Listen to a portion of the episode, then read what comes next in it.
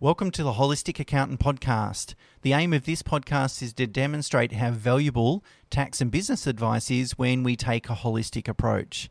That is, all tax and business advice that your accountant gives you must be aimed at helping you achieve your business and lifestyle goals. It's not just about saving tax.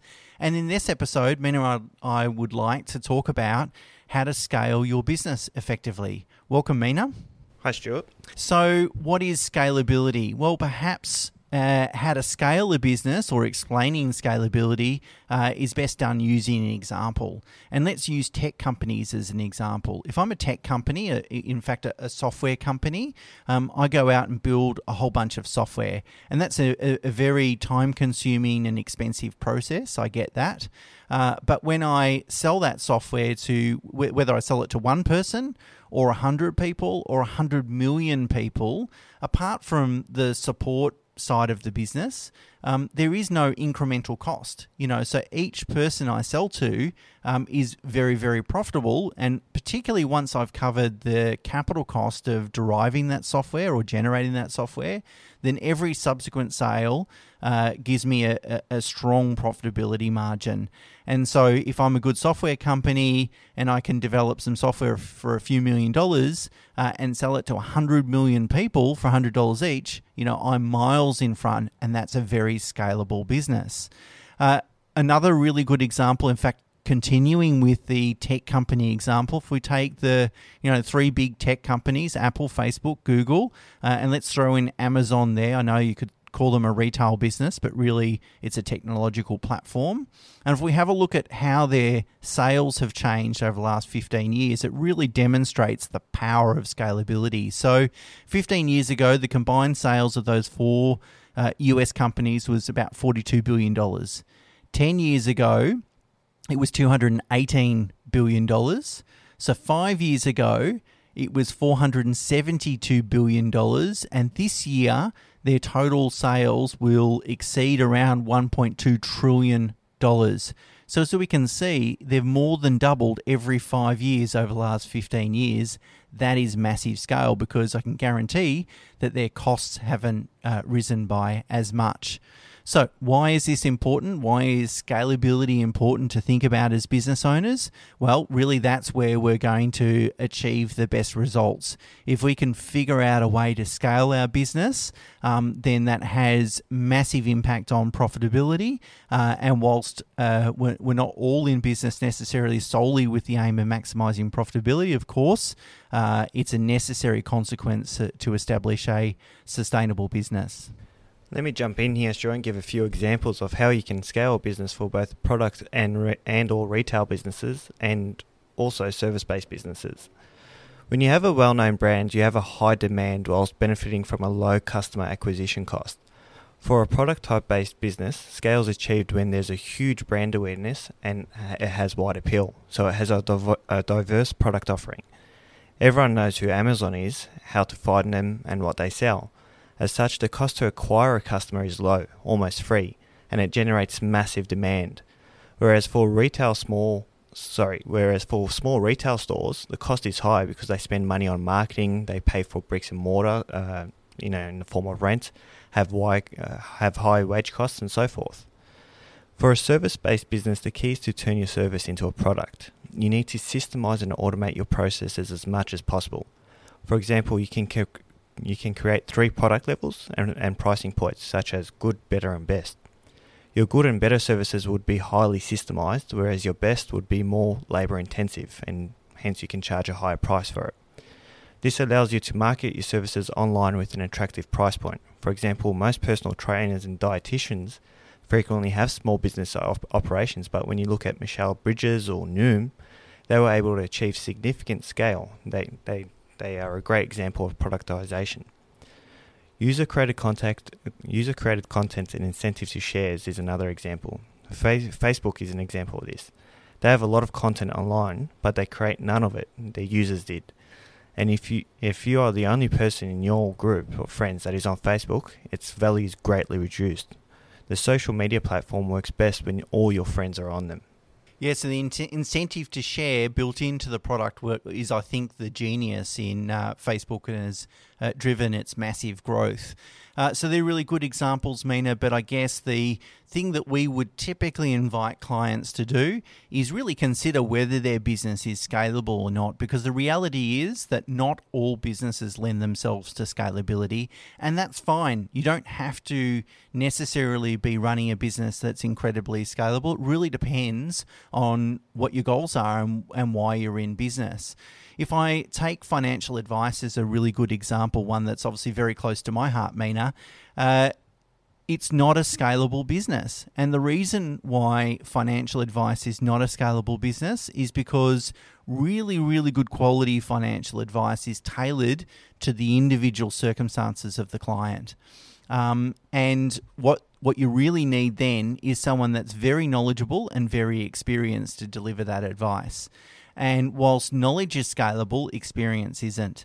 You know, I've spent 20 years developing my experience over my own personal experiences through investing and so forth, mistakes that I've made, lessons I've learned along the way, but then also dealing with literally thousands of clients over the last couple of decades, observing their past decisions and the outcomes they've produced, and then also being involved in advising clients and directing them and working out, you know, because it's not just the quantitative concerns. We're all humans. There's the personalities involved as well. And so you've got to work out what's really going to work in this situation, what is really the best approach. And that requires the sharing of experience. Now, if I could upload all my experiences in a central location, then download it all into our team members, then experience becomes scalable, but we're not robots, so that's not going to happen. When I think about how you can scale a financial advice firm, what you can do is you can systemize or template advice, and you kind of turn it into a bit of a product. And that's fine. Well, that's fine for some people. That's not really the work that I'm interested in doing. And I think it greatly reduces the value of advice, because what you're doing is you're making it very generalist rather than tailored or specific to that individual. So for those people that are in a business and when they sit back and really think about what am I doing here, why do I come to work, and what's the sort of work that I want to do, if they start to lean or discover that it's not a scalable business, that's not a big deal.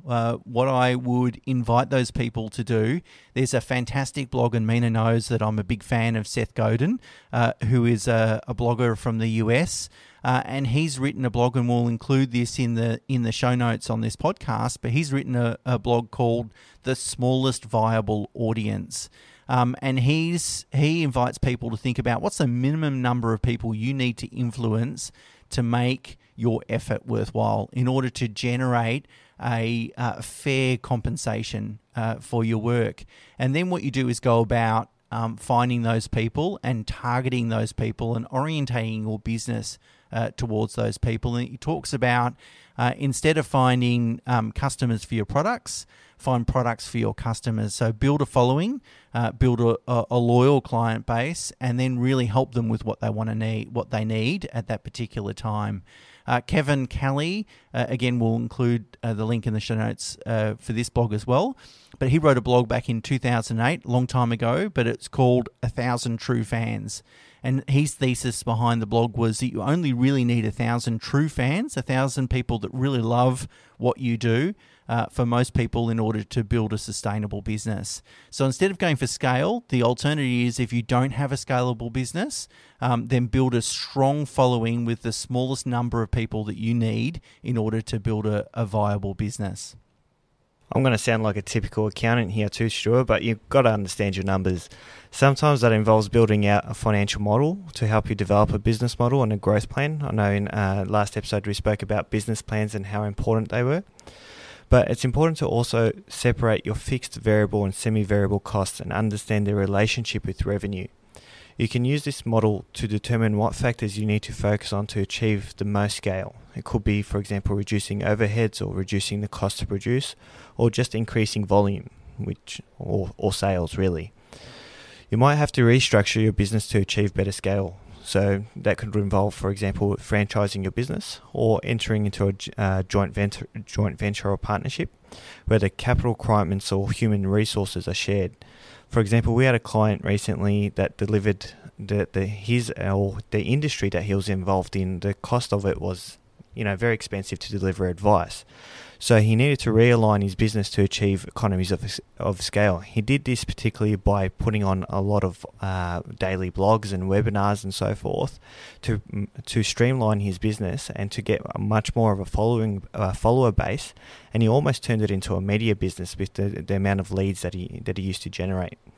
Finally, you can restructure your service provider or employee remuneration.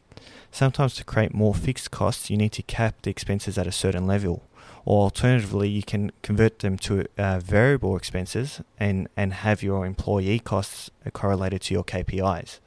So it's really about what you're saying, Mina, is understanding the numbers and then really building a business strategy or business structure in order to achieve the most amount of scale. I think that's what, that's a key role there for your holistic accountant to really help you understand those numbers, because we appreciate that, some clients very much understand their industry, love their product or service that they're delivering, but might not necessarily have a natural talent for understanding the numbers. And that's really what your holistic accountant should be helping you with, because that's what's going to determine your business model.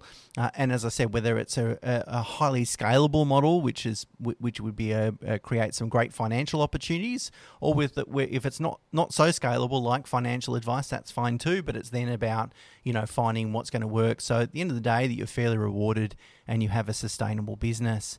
But there's other things, Mina, that to think about. When we're coming up with a plan to help clients scale a business, the first one is business structure. To really, if we're going to scale a business, grow it, are there different business structures we need to consider? So if it requires a lot of capital expenditure, such as plant and equipment, maybe we want to put that in a separate entity.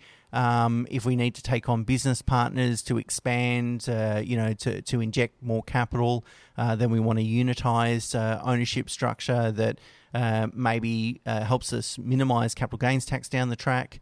If we've got a business that is going to license out intellectual property, so that's that would be every franchise business probably, but also a lot of other businesses, then maybe we have an intellectual property holding company to sort of protect that asset from insolvency, to make it a little bit easier to sell the business down the track, or more attractive to sell the business down the track, and then flexibility around licensing fees.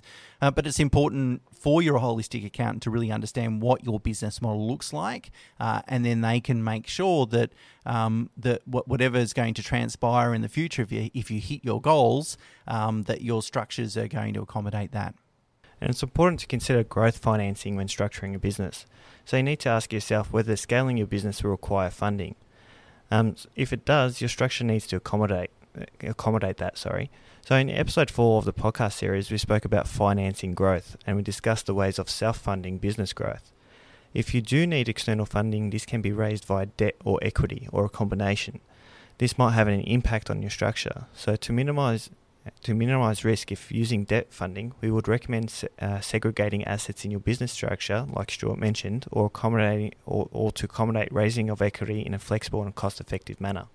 So let's wrap this up, Mina. There's really 2 points that we want to leave people with. The first one is it's important to consider scale. Some businesses don't lend themselves to scale, others do to a tremendous extent. And if you can find a way to scale your business, it really is the easiest way to maximize profit. The second point we'd like to leave you with is your holistic accountant should play a really important role here, helping you understand the cost structure of the business and the revenue structure of the business, and helping you come up with a business model that's going to help you achieve scale as soon as possible, and allow you to focus on what are the key financial elements that you need to optimize, as well as then making sure the back end works. So making sure we've got the right business structures to minimize risk and give us flexibility down the track. So in our next episode, Mina, in fact, our last episode of this series, which is a very sad sad thing to consider, we're going to talk about how to get your business ready for exit. So that is get it ready for sale, which is something that's important to think about even if you have no plans on selling it. So thank you very much for listening. Of course, this is the 7th episode of the first series. And if you like this podcast, please do leave a review or rating, hopefully both, wherever you consume your podcasts. And please share it with any friends, family or colleagues that you think might get value out of it as well. Of course, if there's enough interest in this first series, Mina and I promise to record a second one. Thanks a lot, Mina. Thanks, Stuart.